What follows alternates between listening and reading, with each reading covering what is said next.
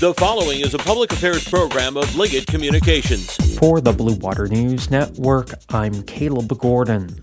The managing director for the St. Clair County Road Commission says it's unknown at this time what the county's share will be of that $1.2 trillion bipartisan federal infrastructure bill, but that hasn't stopped Kirk Weston from making out his wish list. Surface maintenance, repaving, maybe some safety issues at intersections that we're seeing out there. We'd like to see a number of projects, and we have a lot of those scheduled for the next few years. But I would say uh, look at safety and look at uh, surface preservation and maybe even some reconstruction on some areas. Uh, you know, we talk about the Marine City Highway corridor, things like that. That needs to be improved um, and some work done down there for congestion. Last month, county commissioners approved a plan to study the future needs of that Marine City Highway corridor. This is the Blue Water Beat.